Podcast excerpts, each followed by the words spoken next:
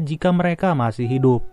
Goreng yang semakin penasaran pun bertanya kepada Terima Kasih bagaimana cara kerja dari lubang ini. Terima Kasih pun berkata bahwa semakin tinggi tingkat lantai maka akan semakin bagus. Untuk lantai 48 sendiri, itu berada di tengah-tengah dan tidak terlalu buruk untuk menunggu makanan. Kakek Terima Kasih sendiri sudah berbulan-bulan berada di penjara ini. Ia tentu saja sudah mengetahui segala hal yang berkaitan dengan aturan di sini. Ia juga tidak bosan-bosan mengatakan bahwa lantai 48 adalah lantai yang cukup bagus. Saat lampu hijau menyala, itu merupakan pertanda lift makanan dari atas akan turun ke lantai di bawahnya.